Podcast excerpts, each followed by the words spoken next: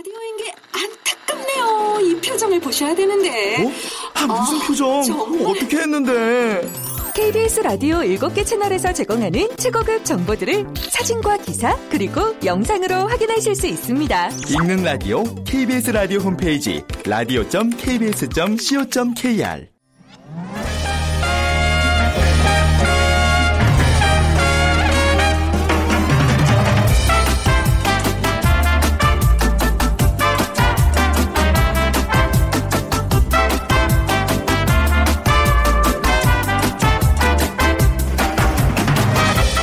안녕하세요. 빅데이터로 보는 세상 아나운서 최현정입니다. 최근에 이런 보도 자주 접하게 되는데요. 빵과 물, 생필품을 애타게 기다리고 있는 모습들. 도로는 산산조각이 나고 자동차들은 처참하게 토사에 파묻혀 있습니다. 이어지는 지진에 지구촌 가족들은 안타까움과 공포에 휩싸이고 있습니다. 그리고 불의 고리 50년 주기설에 대한 궁금증 또한 커지고 있는데요. 자, 불의 고리는 세계 주요 지진대와 화산대 활동이 중첩된 지역인 환태평양 화산대를 부르는 말인데요. 이 지역에 활화산이 원 모양으로 분포돼 있어 불의 고리라는 이름이 붙여졌다고 합니다. 자, 그렇다면 과연 우리는 안전한 걸까요? 잠시 후 세상의 모든 빅데이터와 월드 트렌드 빅데이터로 세계를 본다 시간에 불의 고리라는 키워드로 자세히 분석해 드리겠습니다. 자, 오늘 빅퀴즈 지진과 관련된 문제 한번 드려볼게요. 지진의 공포가 전 세계를 휩쓸고 있습니다. 바다 밑에서 일어나는 지진이나 화산 폭발 등 급격한 지각 변동으로 인해 수면에 웨이브가 생기는 현상 우리가 경험한 적이 있죠. 현재 알려진 파랑 중에서 가장 에너지가 크고 파괴력이 엄청난 이거. 이 명칭은 항구에 불어닥친 비정, 비정상적인 높은 파도를 가리키는 일본어에서 비롯됐습니다. 자, 1번 오로라, 2번 다다미, 3번 쓰나미, 4번 엘리뇨 중에 골라주세요. 저희가 당첨되신 분께는 문정아 중국어에서 온라인 수강권 드립니다. 휴대전화 지역번호 없이 샵 9730이고요. 짧은 글은 50원, 긴 글은 100원의 정보 이용료가 부과됩니다.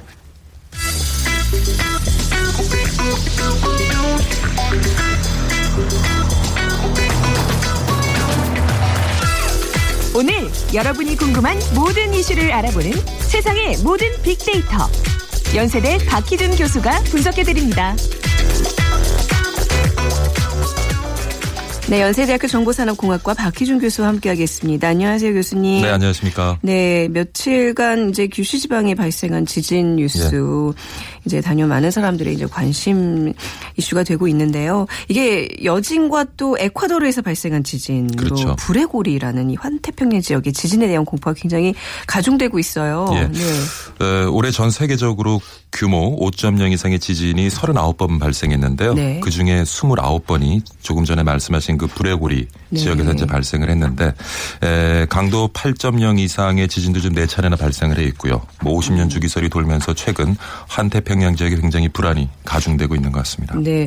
SNS상에서의 반응, 많은 사람들이 지금 애도의 물결 넘쳐나고 있는 거죠. 예. 네. 에, 우선 이번 지진 지역과 관련되는 지명들이 네. 에, 연관 단어 산이 순위에 위치해 있고요.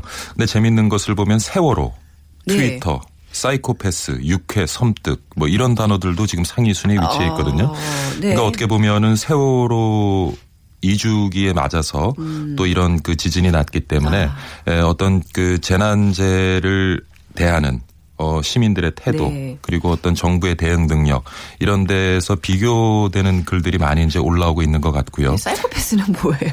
예, 그게 어떤 내용이냐면 네. 제가 좀 이렇게 SNS 글들을 좀 찾아보니까 에, 사실 지난 2011년 동일본 대지진 때 우리 국민들이 자발적으로 500억을 모금을 해서 일본에 전달을 했는데 그 이후로 어, 위안부 문제 등으로 해서 한일 관계가 더 악화되고 있고요. 네. 그래서 국민들이 일정 부분 좀 배신감을 느꼈던 것 같아요. 그래서 사실 요번에 그 일본의 지진 이후에 앞서 말씀드린 것처럼 유쾌하다는 단어가 굉장히 산위 순위에 위치해 있거든요. 어. 그래서 그것을 조금 에, 이렇게 좋지 않은 시각으로 바라보는 분들도 있는 것 같고요. 아유, 예. 음. 또 그런 분들에 대해서 아무리 한일 관계가 정치적으로 지금 문제가 있다고는 하지만 그래도 네. 재난재해를 당인 당연하죠. 시민들에 대해서는 그럼요. 우리가 어, 동정하고 그리고 우리가 도와줄 것은 도와줘야 되지 않겠냐. 그래서 그런 좀 이렇게 불미스러운 글을 남긴 사람들을 또 가리켜서 사이코패스라고 아, 이제 스스로 이제 자정 작업이 이- 일어나고 있는 거군요. 예, 예. 아. 그러면 지금 사이코패스라든가 유쾌하다라는 단어가 상위 순위에 위치해 있는 것 같습니다. 네, 우리가 뭐 어떤 뭐 지원금을 얼마 줬다고 해서 뭐 이런 대가를 바라고 한 건 아니지 그렇죠. 않습니까? 대가를 예. 바라고 도와준 것은 아니죠. 이 재난 예. 속에서 진짜 지구촌 한마음 한 뜻으로 다 같이 이겨내야 되는 건 분명한 사실입니다.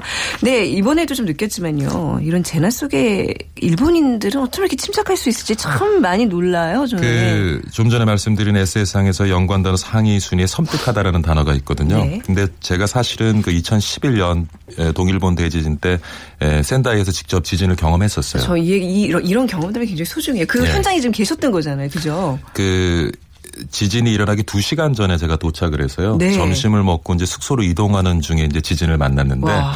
그래서 제가 이제 사흘 동안 대피소에서 네. 지내다가 어떤 중학교 그 강당에 마련된 대피소에서 지내다 왔는데 야, 그때도 제가 이제 보면서 느낀 것이 음. 사실은 우리가 그런 재난을 당하고 또 사상자가 발생했으면 아마 통곡과 절규가 이어질 겁니다. 그런데 음. 일본 시민들은 너무도 침착하게 대응을 했고요. 어. 그래서 그 모습을 보면서 사실 저도 어떻게 보면 굉장히 섬뜩함을 좀 느꼈는데 그래서 요번에도 그 큐슈 지방에 발생한 지진을 보면서 에, 침착하게 대응하는 시민들의 모습에서 우리가 좀 배울 점이 있지 않을까.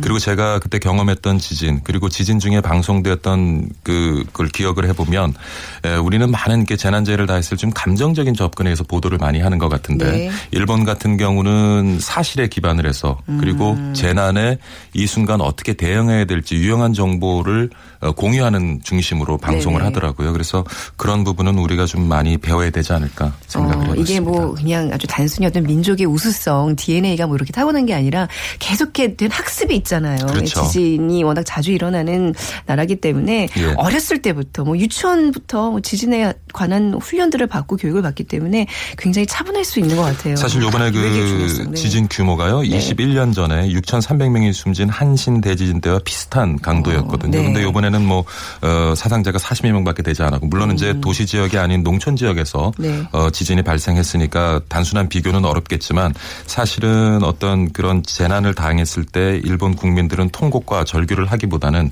오히려 다음에 발생할 지진에 대해서 대비를 하는 거죠. 네. 그래서 어, 사실은 뭐 기술 개발 관련된 정부의 투자도 많이 있었지만 건물 내진 기준을 음. 굉장히 많이 끌어올렸어요. 예, 요, 요즘에는 이제 지진이 발생했을 때도 그 피해 규모를 최소화하는데 노력을 하고 있는 것 같아요. 아, 근데 어떻게 그 참사의 그 한, 현장에서 현장 예. 중심에서 잘 탈출하셨네요. 쉽지 않았을 것 같은데. 뭐 그 뒷이야기도 뭐 궁금하지만. 하래도 쉽지 그렇죠. 네. 아무튼 교수님이 무사히 오셨기 때문에 저희가 지금 함께 할 수 있다는 거. 네, 앞서도 이제 잠깐 언급하셨지만 이런 큰 이제 어떤 재난이 닥쳤을 때 제일 위험한 거는 여론인 것 같아요. 카더라 네. 카더라 이게 또 요즘은 SNS상으로 굉장히 빠른 속도로 번지면서 이 공포감을 정말 필요 없는 공포감을 조성하고 있는 게 또 문제 아닌가요? 네, 맞습니다. 그래서 사실 이런 진인을 지진을 비롯한 네. 에, 재난을 우리가 다 했을 때 직접적인 피해도 피해지만은 그 각종 소문에 의한 사회의 무질서, 네. 불필요한 어떤 사회 갈등 이런 것들로 인한 사회적 비용이 굉장한데 이런 것들을 우리가 좀 체계적으로 접근을 해야 되지 않겠나 싶고요. 네. 사실 동일본 대지진 이후에도 국내 소비 업계들도 어려움을 겪는 업체가 굉장히 많았어요. 네.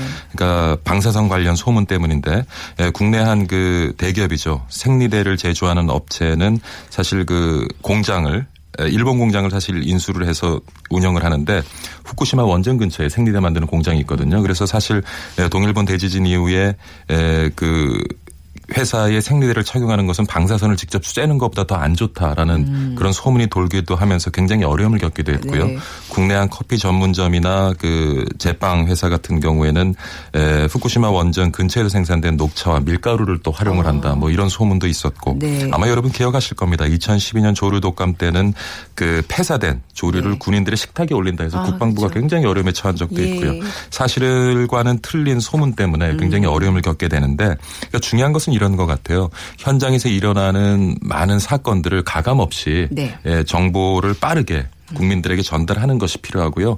그리고 어떤 그 또 중요한 것은 그러한 사건이 만들어낼 최악의 상황까지도 네. 설정을 해서 어 국민들이 그 상황에 대비할 수 있도록 정보를 공유하는 것이 굉장히 중요한데 네. 사실 어떻게 보면 정부나 많은 방송에서 어 그런 최악의 상황은 잘 알리지를 않죠. 네. 왜냐하면 오히려 국민에 혼란을 줄 수 있을까를 우려해서인데 음. 그런 것들을 제대로 사실에 근거해서 어 정보를 공유할 때 네. 오히려 불필요한 소문 은 부분은 에, 생겨나지 않지 않겠나 하는 생각을 해봤습니다. 말씀하신 대로 진짜 그야말로 우리가 한동안 굉장히 입에 많이 담았던 컨트롤 타워 그렇죠? 예. 정부에 있어서도 각종 유언비어가 나돌지 않게 컨트롤 타워에서 정보를 잘 거르고 또 정보, 정보를 잘 분산시켜서 공유할 수 있는 이런 제도들이 굉장히 항상 그 음, 시급하다고 이제 느껴지는데 예. 2011년 동일본 대지진 이후에 일본 정부 사후 대응에 대해서도 좀 논란이 있었어요. 물론 네. 뭐 일본 정 일본은 재난 대국이죠. 그래서 네. 이런 에, 재난이 일어날 때마다 일본 정부들은 아주 매뉴얼에 의해서 굉장히 적극적으로 응대를 하는데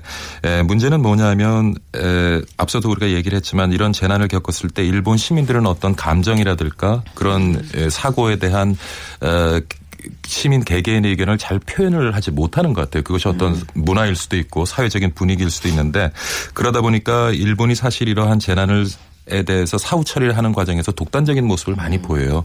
방사능 문제도 굉장히 심하죠. 아직까지 진행형인 문제인데 이런 문제에 대해서도 주변국과 좀 협의를 해서 공동 대처를 한다든가 있는 사실을 그대로 솔직하게 주변국들에게 얘기하고 같이 또 합의를 해서 네. 더큰 2차 피해를 막는 그런 노력을 하는 데는 조금 게을리하지 않나 하는 생각도 해보고요.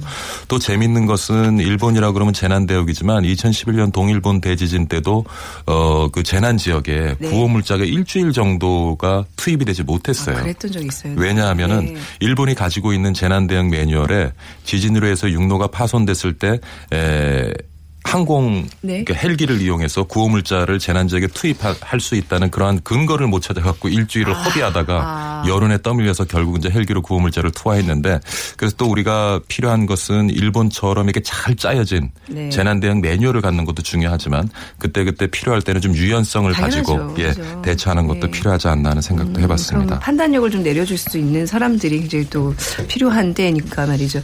근데 이번 지진이요 우리나라에서도 좀 감지가 됐잖아요. 아, 많이 됐죠. 그래서 이제 아, 우리나라 과연 지진에 안전한가 예. 얘기들을 좀 많이 하고 있어요. 뭐 지금까지는 뭐 안전하다는 에, 얘기를 하고 있습니다만 네. 요번 그 일본 대지진이 이런 강진이 일어났을 때 에, 한반도 남부 지역에서는 천여 차례 이상의 신고가 있었고요. 그래서 어떻게 보면은 지금 불의 고리 50주기서 50년 주기설이 얘기되면서 한국도 더 이상 그 지진으로부터 안전하지 않은 지역이 아니냐 하는데 우리도 대비를 해야겠어요. 근데 네. 한국 같은 경우에는 특히 가장 위험한 지역이 울산 단층과 양산 단층이 만나는 그 울산, 양산, 울진 지역인데요. 음. 네. 아시겠지만은 에, 고리 원전 6기 중에 5기가 지금 가동을 하고 있고요. 아. 그 다음에 중화학 단지가 굉장히 그 지역에 광범위하게 형성되어 있어요. 그래서 사실은 지진의 피해 가능성이 가장 높은 지역에도 불구하고 가장 더 취약한 지역이기도 하고요. 네. 그래서 요번에 뭐 예, 일본에 났던 한 강도 6.0 이상의 지진이 난다고 하면 아마 그 피해는 우리가 상상할 수 수 이상의 것이 날 수도 있는데 참 대비를 해야겠죠. 해야겠는데 정부도 사실은 최근에 이제 별도의 테스크포스를 운영하면서 지진 방지 대책에 나서고 있고요. 그래서 그 공공 건물 중심으로 내진 설계를 하고 그 건물의 내진율을 높이는 그러한 작업을 했습니다마는 지금 사실은 이제 5년 정도가 지나고 있는데도 아직까지도 어 공공 건물에 42.4% 정도가 아 강진에 견딜 수 있는 그런 네. 내진율을 갖추고요. 그래서 아직까지도 굉장히 많은 에, 국내에 있는 건물, 건축물들이 음. 지금 지진에 굉장히 취약하거든요. 당장 내가 살고 있는 요즘 뭐 다 거의 다 아파트를 사시니까 예. 고- 고층의 아파트들 많은데 내진 설계가 잘 돼 있는지 한번 살펴볼 필요도 있는 것 같아요. 예, 그리고 뭐 음. 학생들이 공부하는 학교 시설 같은 맞아요. 경우도 네. 어, 내진율을 적정 수준 이상 갖춘 데가 지금 22.8%밖에 되지 않아요. 음. 네. 그래서 뭐 지금 굉장히 제가 많은 통계를 가져왔습니다마는 굉장히 제가 보기에는 아직까지 우리 한국은 지진에 취약하다. 그래서 음. 사실은 우리가 지진을 빨리 겪지 않기 때문에 투자를 서둘러 하기가 쉽지 않은 실정이겠지만 그래도 시간을 갖고 지진에 좀 대비하는 노력은 해야 되겠다라는 생각을 해봤습니다. 당장 지진이 나면요 책상 밑으로 들어가야 되나요? 아니면 건물 밖으로 뛰쳐나와야 되나요? 그런 것도 사실 좀 몰라요. 저도 사실 일본에 지진을 당하면서 옆 사람들을 보고 어, 행동을? 취했는데 네. 나가야죠. 아, 나가야 돼요. 왜냐하면? 지진이 네. 나면 가장 큰 피해가 이제 건물들이 무너지면서 네. 그 이제 건물에 깔리면서 이제 어. 피해를 입는데 네. 그렇기 때문에 나가는 게 가장 좋고 나가기 힘들 때는 네. 어떤 자기를 최소한 받쳐줄 수 있는 구조물 아래니까 구조물, 책상 네. 같은 데 들어가면 조금 직접적인 어. 이렇게 떨어지는 그렇죠. 예, 그- 예, 피할 수가 있겠죠. 아, 자 끝으로 오늘 일본 그또 동일본 지진을 경험하신 분으로서 한 말씀 좀 남겨주시기 바랍니다. 사실 뭐이 SNS를 보면은 일본 지진을 겪으면서 굉장히 우리 통쾌하다는 그런 글을 남겨주는 분은 많은데 그런 글은 좀 우리가 자제를 해야 될 것 같고요. 좀 예, 더 자제해야 큰 돼. 네. 마음으로 좀 대해야 될 것 같고 네. 최근에 뭐 우리 뭐 헬조선이니 뭐니 음. 별의별 얘기 다 합니다만은 참 이렇게 지진 없는 나라에 우리가 평온하게 음. 이렇게 살고 있는 거 아마 오늘 많은 여러분들 좀 감사하는 마음을 갖고 살아야 네. 되지 않을까 싶습니다. 네. 하지만 지진은 언제든지 남일이 아니니까 그렇죠. 대비는 또 철저하게 해야겠고요. 알겠습니다. 예. 자, 오늘 재난 재해를 대하는 우리의 태도까지 이렇게 한번 좀 짚어봤습니다. 연세대학교 정보산업공학과 박기준 교수와 함께했습니다. 고맙습니다. 네, 감사합니다.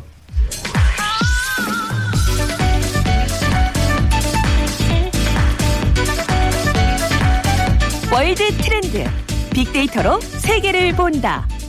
르몽드 디플로마티크 임상훈 기자와 빅커뮤니케이션 전민기 팀장이 분석해드립니다. 네.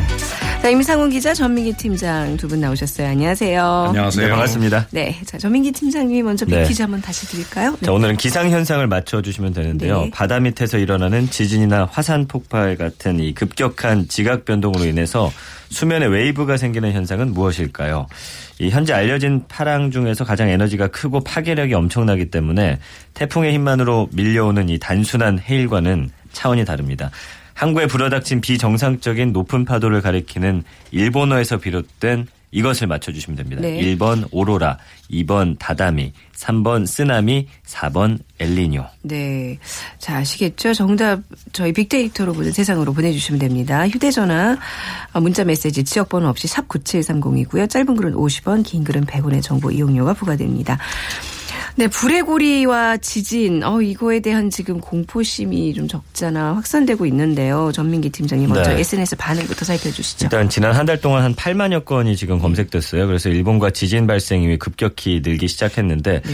이것과 함께 뭐 지진, 강진에 대한 언급량도 지진 발생 이전보다 지금 한 600% 이상 급증하면서 최근 지진에 대한 국민들의 좀 관심이 높다는 거 언론에서 많이 다루기도 하고요. 그런 걸 알 수가 있었고요. 불의 고리에 대한 연관어도 뭐 지진, 에콰도르, 강진, 구마모토, 아소산, 한반도 이런 단어들이 함께 언급이 됐거든요. 네. 한반도라는 건 이제 최근 일본의 이 지진이 많이 나면서 우리나라에도 혹시 지진이 나지 않을까에 대한 어떤 궁금증, 그 다음에 두려움 이런 것들 때문에 많이 검색이 됐고요. 탐색어 여론 동향 보면 대부분이 당연히 부정적인 단어겠죠. 뭐 재앙, 공포, 두렵다, 안전하지 않다. 우리나라에도 이렇게 큰 지진이 일어날 수 있다는 그런 공포감이 좀 커진 듯 하고요. 일본이란 단어 검색하면은 사실 예전 이맘때, 작년 이맘때만 해도 벚꽃이라든지 뭐 여행, 엔화, 환율 이런 것들이 많이 높은 언급량을 어. 기록했는데 최근에는 지진의 여파 때문에 불의 고리, 지진, 구마모토, 강진 뭐 이런 단어들이 언급량이 지금 급격히 와, 높아지고 있습니다. 거의 천국과 지옥을 왔다 갔다 하는 수준의 어떤 그런 검색어들의 네. 변화를 저희가 볼 수 있네요.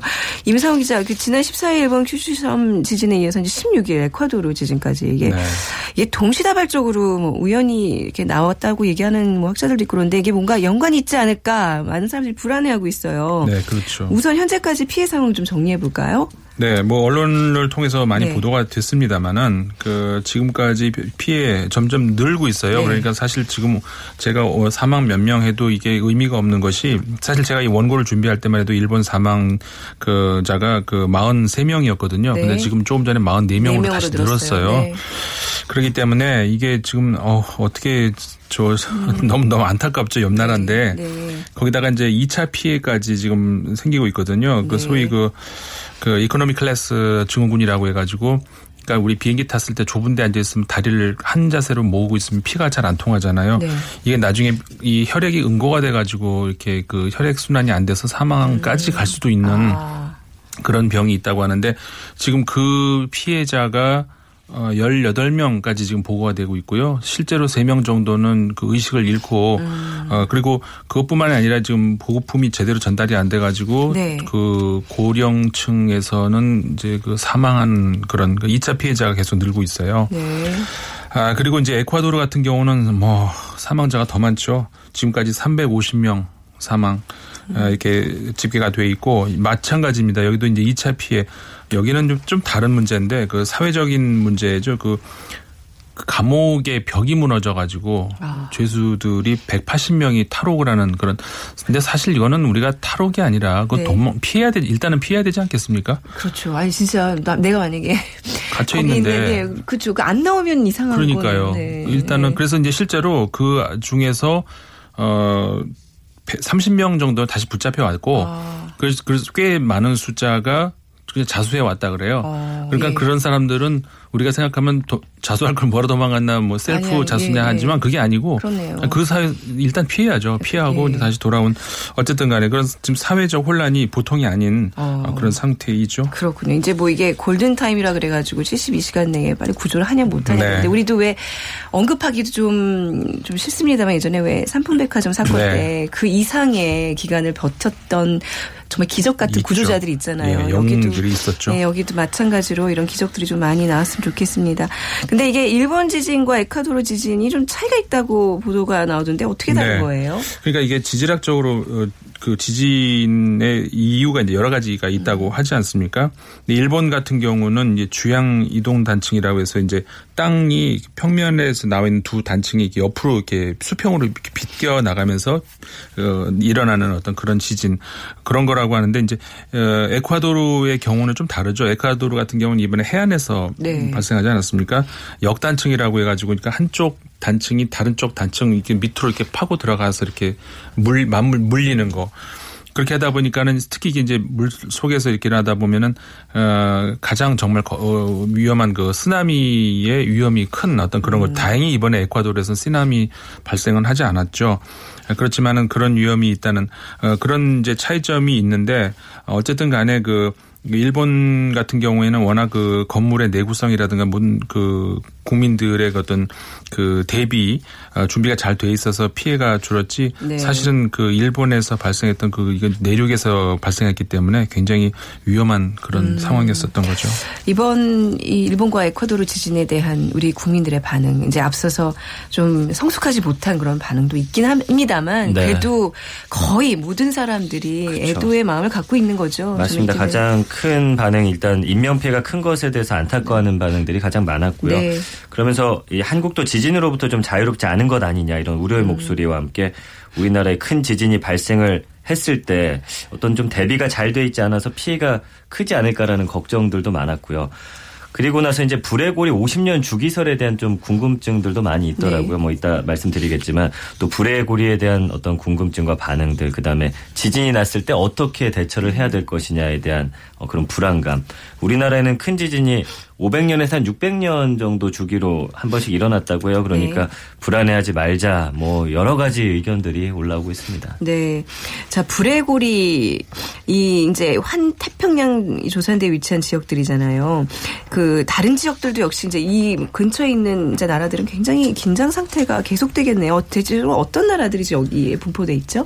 사실 이번에 우리 보도가 이제 일본의 경우하고 에콰도르 경우가 이제 너무 이제 피해가 컸기 때문에 네. 두 군데만 보도가 됐습니다만 그 최근 들어서 어, 이 환태평양 조산지대 그 브레고리라고 하는 그 지역에서 화산 그 아니 화산이 아닙니다. 그 지진이 많이 났어요. 아, 제일 처음 났던 것이 이제 4월 어, 14일에 바누아투라는 그러니까는 그 뉴질랜드에서 약간 북쪽으로 올라가는 어떤 그 조그만 섬나라가 있거든요. 네. 거기서 규모 어, 6.4의 지진이 한 번 났었고 물론 인명 피해는 없었는데 이제 해- 거기서도 해양에서 났었고 그 뒤에를 이어서 일본에서 14일 발생했죠. 그다음에 필리핀 발생했고 다시 16일 날 일본에서 또 한 번 발생했고 어, 에콰도르. 그 다음에 그 어제 바- 어, 그 처음에 그 말씀드렸던 바누아투에서 또 한 번 지진이 났거든요. 그러니까 이 불의 고- 고리라고 하는 이 지역에서 계속 돌면서 이렇게 그 지진이 계속 발생하고 있거든요. 물론 학자들은 어, 우연의 일치고 이 무슨 어떤 그들 사이에서는 직접적인 관련이 없다 이렇게 말을 많이 하- 합니다만은 음 어쨌든 간에 그 가설들이죠. 일단은 조심스럽습니다만은 네. 그래서 어 어, 다른 그 시기에 비해서 지금 올해 들어와서 이 브레고리에서 그 지진 움직임이 굉장히 저 훨씬 더 빈번해졌다는 것은 분명한 것 같습니다. 그거는 이제 기록에도 분명히 나와 있고요. 네. 올해뿐만 아니라 이제 한 최근에 2011년부터 이런 대형 지진들이 타이 브레고리에서 일어났다면서요? 그렇죠. 있죠. 2011년 2월 이제 뉴질랜드 지진 이때 당시 규모 6.3이었고요. 그리고 같은 해 2월에 이제 동일본 대지진이 있었죠. 이때가 굉장히 큰 지진이었는데 이때 당시 규모 9.0. 그리고 2014년 8월 페루 아야쿠초라는 곳에서 규모 6.9의 지진이 일어났고요. 또 2014년 9월 미국 샌프란시스코도 규모 6.0. 그 다음에 2015년 9월 칠레 산티아고도 규모 8.3. 다 불의 고리에서 일어났고 아까 좀 덧붙이자면은 올해 지금 4월에만 해도 지금 네 군데에서 일어났는데 다 불의 고리거든요. 4월 15일 필리핀 민다나오에서 한 5.9, 그 다음에 비누아투 공화국에서 4월 14일에 6.4였고요. 대만에서도 있었죠. 또 4.9짜리. 그 다음에 4월 18일에 남태평양 통가에서 또 5.8. 이게 모든 게 지금 불의 고리에서 전체 지진의 지금 90% 이상이 지금 발생하고 있습니다. 네, 그러니까 이런 이제 지진 도미노 현상인데 이게 상호 연관성은 또 없다고들 얘기를 하더라고요. 네, 그렇죠. 이제 학자들은 이 상호 연관성이 없다 이렇게 얘기를 합니다만은 그 아까도 제가 말씀드렸다시피 이제 좀 뭐 제가 뭐 전문가가 아니니까 조심스럽긴 합니다만은 네. 어 일단 그 가설이죠. 가설이고 어 그다음에 이제 분명한 것은 그 저기 태평양 판이 그 주변을 삥 돌라서 다른 판들하고 이렇게 만나고 있지 않습니까? 유라시아 판, 북아메리카 판, 남아메리카 판 만나면서 부- 그 만나는 그 지점에서 항상 이렇게 예외 없이 그 지진이 발생하고 이런 것을 봤을 때 어쨌든 간에 지구 땅 속에서 지금 뭔가가 무슨 일이 나는 것은 맞는 것 같은데 그거는 뭐 우리가 지금 알 수는 없겠죠. 이렇게 과학 기술이 많이 발달하는데 그저 밑에 어떤 땅의 현상들이 이게 한눈에 보이진 않나 보죠. 볼 수는 없고 그래서 네. 우리가 저기 단파를 이렇게 쏴가지고 네, 네. 이렇게 그런 식으로 이제 확인하지 음, 않습니까? 네. 근데 뭐 음, 그러니까 이게 지진들, 이렇게 큰 지진들에 대한 예고가 생각보다 이렇게 정확하게 이루어지진 않는 것 같다는 생각이 좀 들어서 여쭤본 거였고요. 네. 이 불의 고리에 속한 국가들과 도시 또 어떤 곳들이 네. 있어요? 아까도 설명해 주셨지만 뭐 일본 동남아시아 국가 뉴질랜드 그다음에 태평양의 여러 섬들 북미와 남미 해안 지역까지 넓게 분포가 됐는데 미국 경제 전문지 포브스가 지난 2010년에 지진의 위험에 가장 취약한 도시 20곳을 선정했거든요. 네. 보면은 뭐 에콰도르의 키토, 과야킬, 필리핀 마닐라, 어, 중남미 엘살바도르의 산살바도르, 그다음에 인도네시아 자카르타, 그다음에 일본의 여러 도시들, 그리고 칠레 산티아고 불의고리에 속한 아시아와 중남미 도시들이 대거 포함됐는데 이때 2010년도였는데 이 당시 예고했던 거와 같이 최근에 이 주변에서 지금 많이 발생을 하고 있습니다. 네. 그래서 이제 이런 대형 지진이 잇따르면서 뭐 이제 이런 재난들이 있으면 무슨 무슨 설, 왜 주기설 이런 게 네. 유행하잖아요. 근데 이번에 불의고리 50년 주기설이 전 세계적으로 이제 막 떠오르고 있어요. 예, 네. 언론에서 지금 많이 다뤄지고 있는데 왜냐하면 1960년대 이 규모 사실 이게 가장 큰 거였어요. 9.5의 이 칠레 발디비아 대지진 같은 큰 규모 지진이 잦았던 1950년대, 60년대 이후 좀 잠잠하다가 지진이 2004년에 이제 인도네시아 수마트라 대지진을 시작으로 점차 발생 빈도가 잦아지고 있다는 건데 브레고리 지역에서 50년을 주기로 이 대규모 지진이 발생한다는 주장에 대해서도 사실 학계에서는 좀 근거가 조금 부족하다 이런 시각이 많습니다. 그래서 1900년대 이후 규모 8.6 이상의 지진이 발생한 게 총 15번인데 대부분 1950, 60년대에 집중이 됐고요. 네. 이후 잠잠했던 게 아까 말씀드린 대로 2004년 대지진 시작으로 2010년, 뭐 2011년 이렇게 이어지는 건데 왜냐하면 이 인류가 지진계를 사용해서 지진을 측정하기 시작한 게 사실 20세기 들어서거든요. 그렇기 때문에 50년 주기설을 뒷받침할 수 있는 데이터가 사실은 조금 부족한 건 사실이에요. 그래서 뭐 그동안 발생했던 걸 보면 뭐 50년 주기로 일어나긴 했지만 그렇다고 앞으로 50년 후에 이게 또 똑같이 일어날 거라는 그렇죠. 거는 예측할 수가 없습니다. 네네. 그래서 사실은 좀 더 많은 데이터들이 더 방대하게 쌓여야 될 것 같고요. 네. 최근에 보면은 이 주기가 조금씩 짧아지면서 여러 곳에서 음. 일어나고 있기 때문에 사실 이 주기설을 좀, 어, 좀 뒷받침할 근거가 조금은 부족하지 않나라는 생각이 네. 듭니다. 그래도 분명한 건 이런 재난 재해에 빅데이터들이 많이 활용이 되고 있는 거잖아요. 이런 데이터들이 그건 쌓여서 맞습니다. 그렇죠. 예고가 되는 거죠. 그렇죠. 네. 자, 오늘 좀 계속되고 있는 그 지진에 대해서 특히 오늘 불의 고리에 대해서 좀 두 분과 자세한 얘기 나눠봤습니다. 감사합니다. 고맙습니다. 감사합니다. 자, 오늘 정답은요, 쓰나미입니다. 이 바다 밑에서 일어나는 지진이나 화살 폭발 등으로 인해서 생기는 지진의 일, 네, 쓰나미라고 부르죠. 자, 오늘 맞춰주신 분 여러분 계시는데요. 7106님, 네, 일본이나 에콰도르 피해자들에게 애도를 표합니다 하셨어요. 중국어 수강권을 보내드리도록 하겠습니다. 자, 빅데이터로 보는 세상 오늘 마무리하죠. 내일 오전 11시 10분에 다시 찾아뵙겠습니다. 지금까지 아나운서 최현정이었습니다. 고맙습니다.